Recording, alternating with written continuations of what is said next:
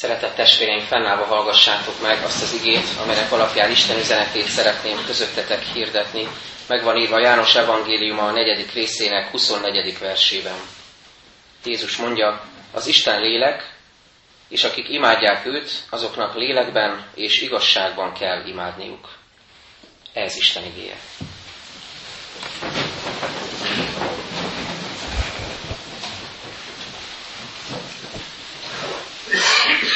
Nemrégiben hallottam egy történetet, legendás történetet két szerzetesről, akik azt a hírt, vagy azt a történetet hallották, hogy van valahol a világon egy hely, ahova elérkezik az ember, ott megtapasztalja, hogy összeér a menny és a föld egymással. És fölébred bennük a vágy, hogy elmenjenek, megtapasztalják ezt a csodálatos, felemelő élményt, hiszen minden emberben ott van ez a vágy, hogy átélje ezt, hogy a menny és a föld összeér, és valami csoda történik velünk. Elindultak hosszú útra, feltarisznyáztak, szembenéztek sok-sok veszéllyel, kiállták a próbatételeket, ellenálltak a kísértéseknek, hűségesek voltak mindvégig, és nagyon fáradtan, elcsigázottan, elgyötörten, de mégis vidám szívvel odaérkeztek erre a helyre, az útjuk végállomásához, ahol egy ajtó várta őket. Benyitottak az ajtón, és csodát csodájára otthon találták magukat, a szerzetesi szobájukban, ahonnan elindultak. Tulajdonképpen körbeértek, visszaértek arra a helyre, ahonnan indultak.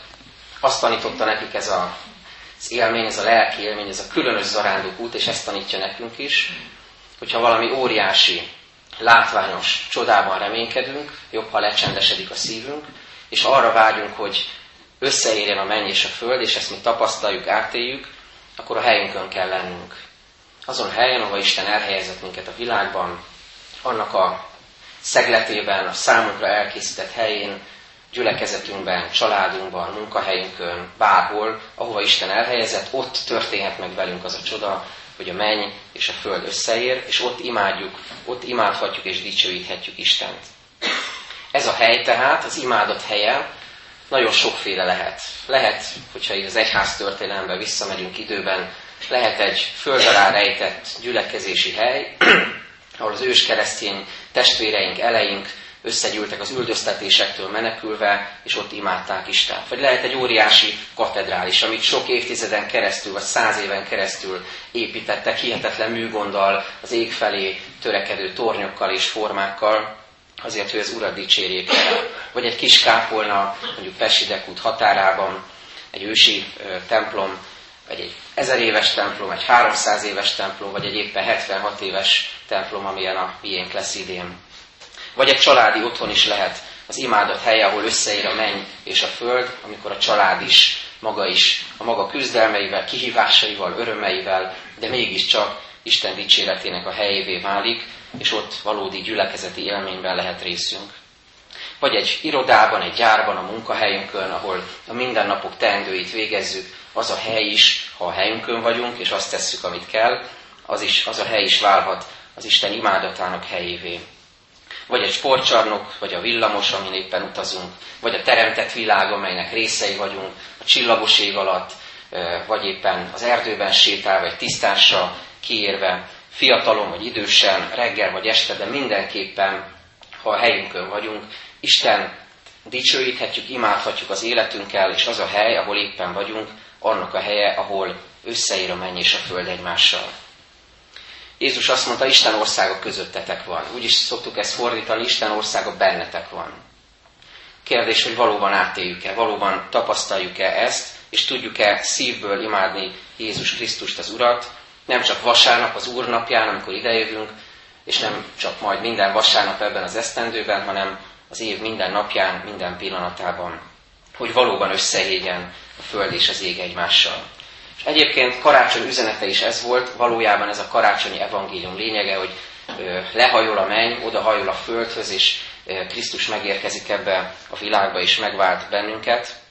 Remélhetőleg karácsony üzenetét nem csak az ünnepek alatt hordoztuk a szívünkben, hanem magunkkal tudjuk vinni a következő évre is, erre az esztendőre is. Hol van tehát az imádat helye? Ezt a kérdést hozom most elétek, és erre a kérdése ad egyfajta választ a ma olvasott történet is, amit azért is hoztam, mert hogyha Isten értett és engedi, akkor a következő hónapokban ha nem is minden vasárnap, de néhány vasárnap szeretnék egy ige hirdetés sorozat formájában a templomról beszélni közöttetek. Egész pontosan így merült fel bennem ez a téma, hogy keressük együtt, hogy hogyan hozza elénk a Szentírás ezt a motivumot, ezt a szimbólumot és ezt a valóságos helyet, amit templomnak nevezünk. Úgy is mondhatnám, mit jelent számunkra az imádat helye, és mit látunk a Szentírásban, hogy hogyan adja elénk Isten az imádat helyét, a templomot. Egészen onnantól elkezdve, de erről is beszélgetünk, hogy a teremtett világnak a temploma, a teremtettség, egészen odáig eljutva, reménység szerint, hogy a, azt mondja Jézus, vagy azt mondja az ige, hogy avagy nem tudjátok el, hogy a ti testetek a bennetek lakozó Szentlélek temploma. Látni fogjuk majd reménység szerint ezt az ívet, és ennek a gondolat sornak a kezdetén némi bevezetésképpen szeretném, hogyha erre a mai igére figyelnénk, amiben nagyon szépen jelenik meg ugyanez a téma, egy sajátos megvilágításban. Mit jelent az imádat helye, hol van az a mi életünkben? Erről tanítja Jézus a samáriai asszonyt. Az első, amit láttam ebben az igében, és nagyon fontossá vált számomra, hogy az Úr imádata az nem helyhez kötött. Nincs egy konkrét helyhez kötve ő magában. Jézus egy nagyon tabu döntögető történetben beszélget ezzel a bizonyos samáriai asszonya, önmagában már a találkozás is üzenet. Az, hogy létrejön ennek a két embernek a találkozása, és ők beszédbe elegyenek egymással, ez már önmagában is szemléletformáló üzenet. Isten hatalmas szeretetéről, öleléséről, befogadásáról, elfogadásáról, kitáruló kegyelméről üzen nekünk az, hogy Jézus szóba áll ezzel az asszonynal. Egy zsidó találkozik egy samáriaival, akik egyébként gyűlölték egymást, egy férfi szóba áll egy nővel, ez se volt feltétlenül megszokott minden körülmények között. Egy tanító beszélget egy vízhordó asszonynal, egy tiszta ember, maga a megváltó beszélget egy tisztátalan asszonyjal, akinek már sok-sok kapcsolata volt, és mindegyikben boldogtalan volt, és végül most is egy ilyen kapcsolatban él. És mégsem gondolom, hogy öncélú vagy emberileg provokáló lenne Jézustól az, hogy találkozik ezzel az asszonyjal, inkább magával a, a lényegi kérdéssel szembesít bennünket, hogy hol van az imádat helye. Azt tanítja ennek az asszonynak Jézus, hogy nem csak egy bizonyos emberi tradíción alapuló, mindenki által elfogadott helyen lehet imádni Istent. Egymás mellé állít ebben a történetben, ebben a beszélgetésben két hegyet, a Garizim hegyét, ahol éppen tartózkodnak, ami a samáriai név számára a szent hely volt, a szent hegy, ahol ebben az időben ugyan már nem volt kultuszhely, mert az lerombolódott, már megszűnt tulajdonképpen, de a samaritánusok számára mégiscsak egy fontos hely volt. És aztán mellé teszi ebben a beszélgetésben az asszony is és Jézus is Jeruzsálemet, amely pedig Izrael számára a szent hely, a szent hegy, a Sion hegye, ahol Isten dicsőíthetik, imádhatják. És ez nagyon sajátos megközelítésből ad választ erre a feszültségre Jézus, hogy most akkor hol is van a szent hely? Hol kell Istent imádni? Garizim vagy Sion? Hol van az a hely, ahol Istennel lehet találkozni? Azt mondja Jézus a 21. versben, Higgy nekem, asszony, hogy eljön az óra, amikor nem is ezen a hegyen, nem is Jeruzsálemben imádjátok az atyát. Kissé talányos ugyan Jézus válasza, de mégis nagyon találó, és a lényeget ragadja meg. Hadd hozzam elétek ezt a gondolatot most Jézus szavával, vagy Jézus gondolatvilágával együtt. Istennek egyfelől csodálatos ajándéka a templom. Az, hogy nekünk is van hol laknunk gyülekezetként, hogy van hova eljönünk Isten tiszteletre, Istent imádni, hogy 76 éve fontos volt sokak számára az, hogy ez a templom megépüljön, hogy sokakban felébredt a vágy, és áldozatokat is képesek voltak hozni. Nem csak református emberek teszem hozzá, hogy ezt már többször megbeszéltük, hanem katolikusok is hozzájárultak ahhoz, hogy ez a templom fölépülhessen. Megmozdult egy közösség, és fontos volt ez sokak számára, hogy itt legyen Isten háza, itt lehessen Isten dicsőíteni. És azt gondolom, hogy tavaly ugye kerek évfordulója volt ennek, 75 éve épült tavaly a templomunk, ma nem, vagy ebben az évben nem kerek az évforduló, de ezt az évet is mindenképpen kezdjük úgy. És minden vasárnap is merüljön föl bennünk ennek az öröme, hogy lehet ide jönni, hogy itt van templom, hogy ez ne legyen természetes, hanem érezzük annak az örömét, ennek a felemelő voltát, hogy Isten gondoskodott erről a helyről, gondoskodott rólunk, erről a gyülekezetről. Ugyanakkor hadd tegyem hozzá, hogy nagyon fontos tudnunk, hogy, hogy, hogy milyen sorrendben történtek az események, hogy nem a templom miatt lett egy gyülekezet. Tehát nem úgy volt, hogy itt volt egy templom, és aztán elkezdett köré épülni egy gyülekezet. Már a templom építését megelőzően tíz évvel létezett a gyülekezet. Református eleink, hívő testvéreink, családtagjaink, adott esetben őseink összefogtak, imádkoztak, előre tekintettek, összegyűjtötték a szorványban élő híveket, és utána, hosszú építkezés után és gondolkodás után jutottak el oda, hogy végül felépülhetett a templom. De semmiképpen nem a templom miatt volt a gyülekezet, hanem fordítva a gyülekezet miatt, a Krisztus teste miatt épülhetett föl a templom, és találhatott otthonra a már éledező és élő gyülekezet. Ezt a helyet őriznünk kell, ránk vissza az Isten. Ahogyan ö, olvassuk Reményik Sándor versében, ne hagyjátok a templomot, templomot és az iskolát. Fontossá tette ezt számunkra Isten. Ugyanakkor gondolkodjunk el azon, amit itt Jézus mond a samáriai asszonynak, hogy eljön az az idő, amikor sem itt, a Garizim hegyén, sem Jeruzsálemben nem ott imádjátok az Istent, hanem lélekben és igazságban. Ez nem azt jelenti, hogy nincs szükség a templomra. Ahogy kezdtem, hálát adunk érte, hogy van. De mindenképpen fontos azt felfedezni, hogy mi a prioritás. A prioritás a Krisztus test.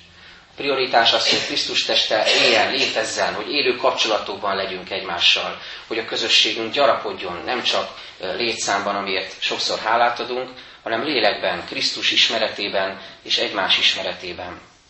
Hogy ne ürüljön meg a templom, hogy ne üres legyen az Isten tiszteletünk, a kultusz gyakorlása, az imádságai, ne csak a csodálatos plafonig jussanak, hanem Istenig juthassanak el, hogy élő legyen valóban a gyülekezet.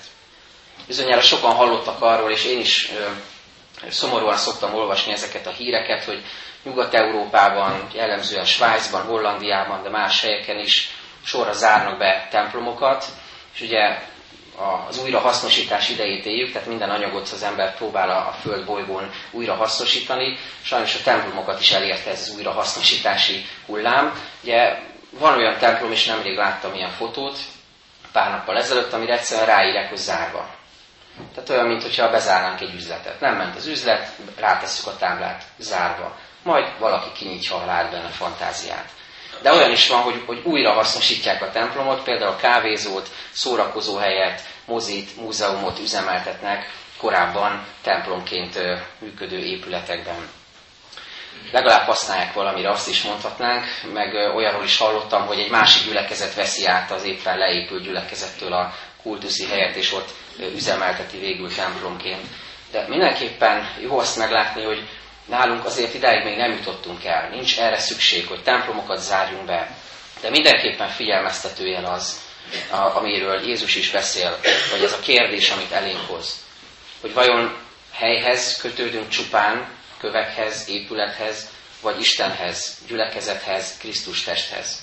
Ezt kiki magában tudja mérlegre tenni, és az igen mérlegén megvizsgálni, hogy mi a legfontosabb számunkra. Én azt gondolom, Jézus erről beszél ebben a történetben, a legfontosabb maga a gyülekezet, a Krisztus test és az Isten imádása lélekben és igazságban.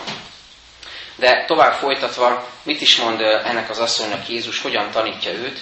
Azt is megtanítja neki, hogy azt tudjuk igazán imádni és dicsőíteni, akit ismerünk, akivel kapcsolatban vagyunk.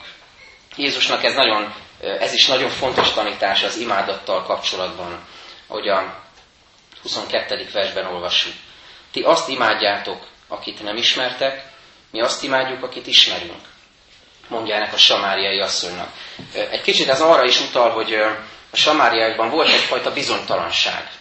Gyakorolták a vallásukat, ami sok ponton nagyon hasonló volt a zsidó valláshoz, szent iratokban is volt átfedés a kultusz gyakorlásában is, tehát jellegében nagyon hasonló volt a kettő, de volt bennük egy bizonytalanság, hogy most akkor melyik is az igazi vallás, ki, ki is az az Isten, akit mi imádunk valójában. Jézus erre a pontra tapint rá, amikor azt mondja, ti azt imádjátok, akit nem ismertek.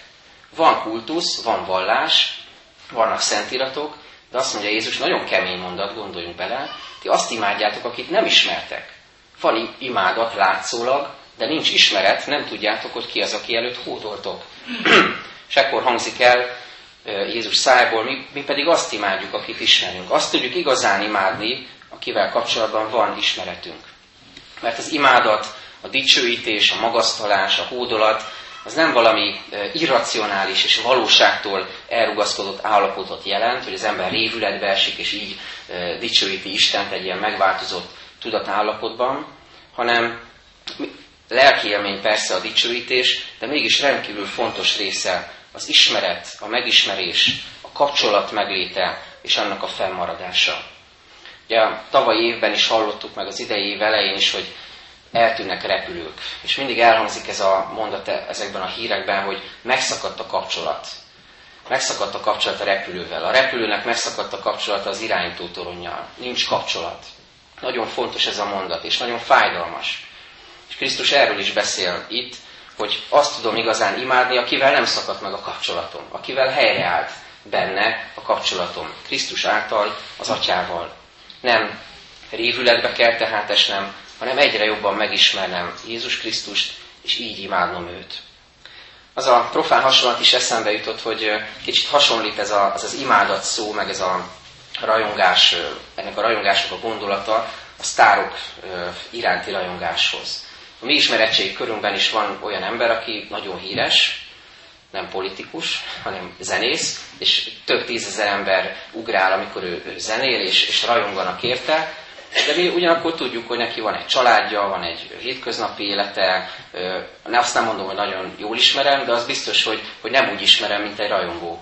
Nem azt látom belőle, amit a legtöbb rajongó lát, hogy, hogy csápol előtte, és ugrál, és, és isteníti, és mindenfélét belevetít, hogy biztos ilyen, vagy biztos olyan, és ráadásul még egy csomó információt is tudhat róla az internetről. Ez rajongás, ez, ez egy egészen másfajta ö, imádat. Itt, itt nincs igazi ismeret, azt gondolom, csak egy torsz kép arról az emberről, akire rávetítem ö, a rajongásomat. Istennek kapcsolatban viszont Jézus által és a lélek által ö, egészen másként ö, lehet a mi imádatunk, másként nyilvánulhat meg, mert ismerhetjük őt. Elmély, elmélyülhetünk az ismeretben. Mert addig nem tudok igazán hódolni a világ királya előtt, Krisztus előtt, amíg nem ismerem őt, amíg nem tudom, hogy ki ő számomra, és én ki vagyok az ő vele való kapcsolatban. Az asszonyt is foglalkoztatja egyébként ez a kérdés itt a találkozásban. Ahogy mondtuk, van, vannak neki vallásos ismeretei, van kapcsolata, valamilyen kapcsolata Istennel, és erre utal az, hogy megemlíti a messiás eljövetelét, ami nagyon elevenen élt benne is. Azt mondja Jézusnak, tudom, hogy eljön a messiás, akit Krisztusnak neveznek. És amikor eljön, kijelent nekünk mindent. És Jézus ezt mondja neki, én vagyok az, aki veled beszélek. Azt jelenti ez, hogy kevés önmagában vágy a megváltás iránt, a megváltó iránt, személyes kapcsolat szükségeltetik Jézus Krisztussal, a megváltóval. Az ő ismerete, a vele való találkozás, a kapcsolat, és ebben a kapcsolatban való megmaradás, ez juttat el minket oda, hogy lélekben és igazságban tudjuk imádni Istent lélekben, vagyis Szentlélek által, és igazságban, vagyis Isten igazságában, valóságában, nem álságos és nem külsődleges módon, hanem igazán szívből fakadó módon. És itt jutunk el végül is ez a fogalom párhoz, hogy hogyan is imádhatjuk mi az Urat. Azt mondja Jézus lélekben és igazságban úgy is fogalmazhatnánk, hogy az imádatnak a helye, ugye ezt kérdeztük a legelején, hogy hol is van az imádat helye. Az imádat helye az nem egy földrajzi hely, nem Garizim, vagy Jeruzsálem, vagy bármely más hely, hanem lélek és igazság. Az a hely, ahol én személyesen Istennel tudok találkozni és feltöltekezni ebben a kapcsolatban. Ezért vagyunk a Földön, ahogy korábban is többször idéztük Pált, hogy mi az ember életének a célja, azt mondja az efézusiaknak, hogy dicsőségének magasztalására legyünk. Vajon erre élünk-e, erre vagyunk-e? Mennyi célunk van, gondoljunk bele, akkor megkérdezzük a gyerekeket a családunkban, vagy ismerős gyerekeket, vagy az iskolában, ránk bízottakat, vagy bárkit, megkérdezzük a gyerekeket, hogy na mi leszel, ha nagy leszel. Mennyire fontos ez a kérdés, hogy milyen terveink vannak, milyen céljaink, vágyaink vannak, honnan, hova akarunk eljutni. Amikor ránézünk a gyerekeinkre, mit látunk, hogy hogy vajon mi lesz belőlük. Talán kicsit féltve, kicsit aggódva gondolunk rájuk, hogy milyen világra fognak felnövekedni, milyen karriert fognak befutni, hogyan fognak családot alapítani, mi lesz velük. és rengeteg energiát is fektetünk ebbe, hogy pályaválasztási tanácsadás, terelgessük a gyerekeket, a fiatalokat, hogy megfelelő irányba mehessenek. De vajon föltesszük ezt a kérdést? Hogy nem csak ez a fontos, hogy, hogy milyen életpályán indul el valaki, hanem az is ugyanilyen fontos, vagy ennél sokkal fontosabb, ez megelőzően fontos, hogy van a helyén van-e, hogy azt a célt betölti-e az illető ember, amire Isten teremtette, hogy az ő dicsőségének magasztalására legyünk. Következésképp ezt a célt, hogy az ő dicsőségére legyünk és magasztalására, imádására, ennek a végrehajtását nem lehet egyetlen helyre korlátozni, hanem ez az egész életünkre széthúzódik, ez a lehetőség, az egész életünkben megtapasztalhatjuk Isten imádatát, és gyakorolhatjuk azt. Hogyha csak a templom a számomra az imádatnak a helye, akkor nagyon könnyen fennáll a veszélye, hogy vasárnapi keresztényé válok, és ketté válik egymástól a, a profán meg a szent. Végig küzdködök egy hetet, és szombat este már nagy lelki szomjúsággal készülök, jövök Isten tiszteletre, és feltöltekezem, és utána hétfőtől megint kezdődik minden előről. Két modell jutott eszembe ennek kapcsán, nagyon hasonlóak egymáshoz ezek, de mégis lényegi különbség van a kettő között. Az egyik az, amikor így képzeljük az életünket, hogy olyan, mint hogyha egy ilyen sivatagi karavánnak a résztvevői, utazói lennénk, megyünk a pusztaságban, az élet sivárságában, nagy megpróbáltatások közepet, és alig várjuk, hogy elérjünk egy oázishoz. Amikor elérünk az oázisba, akkor körbenézünk, gyönyörködünk a pálmafákban, csodaszép tó, színes ruhájú emberek, tevék, körbetekintünk, és úgy éppen csak úgy két lötynyi vizet magunkra öntünk, vagy kicsit belekortyolunk a vízbe, csak éppen csak a szájunk szárasságát eltüntetjük, és már megyünk is tovább. Volt ennek értelme? Azt mondom, nem nagyon. Ennek a kis gyönyörködésnek és pici kortyolásnak ebben az esetben nem sok értelme volt. És a másik modell, amire azt gondolom, hogy hív minket Isten, hogy ugyanígy vándorolunk, megérkezünk a, az oázishoz, és ahogy a történetben olvassuk, olyan vizet meríthetünk, és nem csak úgy egy-két kortyit, hanem jó mélyen belekortyolva, belehúzva egy korsóba, vagy egy pohárba, olyan vizet meríthetünk és ihatunk, amit ha ittam, ittunk, akkor soha többé nem szomjazunk meg. Mit jelent ez? Hogy ennek a víznek az értető ereje úgy segít át bennünket az, a következő oázisig, vagy úgy segít át bennünket a pusztaságon, a, a szaharának a, a melegségén, forróságán keresztül, hogy közben magunkban hordozzuk ennek az értető víznek az erejét. Krisztus az életvizét kínálja nekünk, a kiaphatatlan lelki forrást, a lélek, a szent lélek forrását.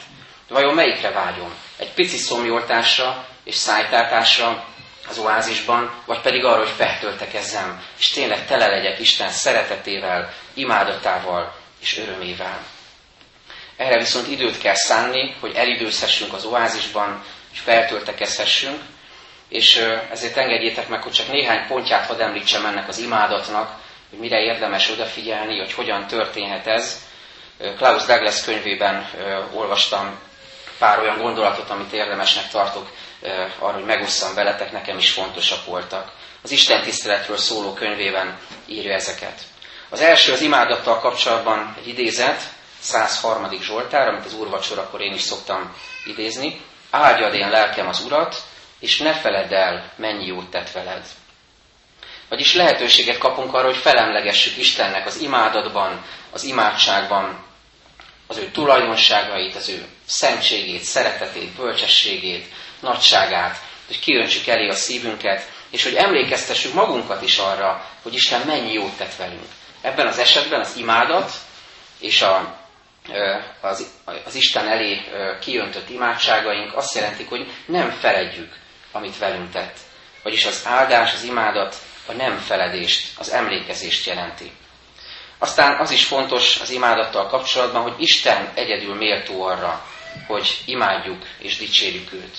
Mennyiszer tudunk a saját dolgainkért, a saját életünkért, projektjeinkért, gyerekeinkért, gondolatainkért, hobbiainkért lelkesedni és azt lelkesen elmesélni valakinek, akivel éppen összehoz az élet. Nagy lelkesültség, hogy képzel, ez meg ez meg ez történt, és milyen csodálatos ez.